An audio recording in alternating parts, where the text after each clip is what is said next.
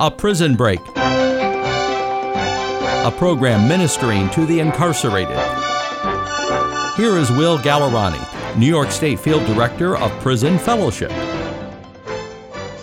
Bill Maxwell and Mitch Green are from California's Central Valley. They both served time in Iraq with the armed forces, and they both worked as first responders after returning home from service.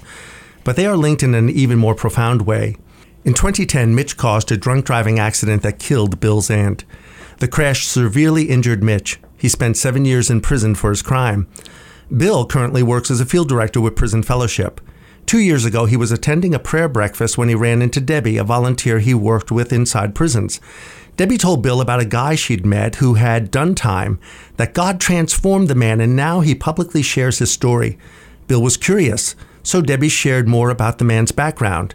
Bill suddenly stepped back. What's wrong? Debbie asked.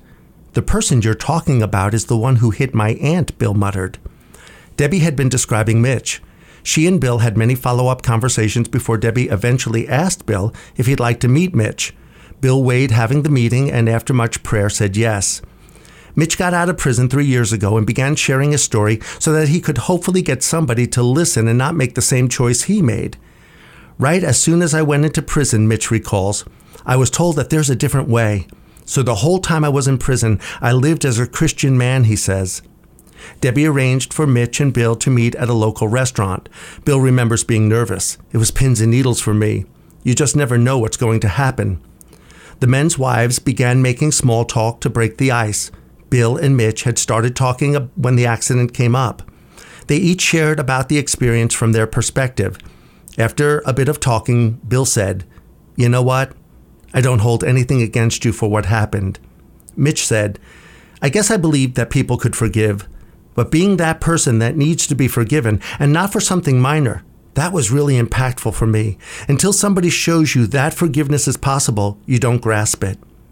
The two became friends in the weeks after, linked by their past, but rooted in the forgiveness they found in Jesus Christ. Thanks, Will. For more information on Prison Fellowship, please contact Will Gallerani at 571 252 6837 or William underscore Gallerani at pfm.org.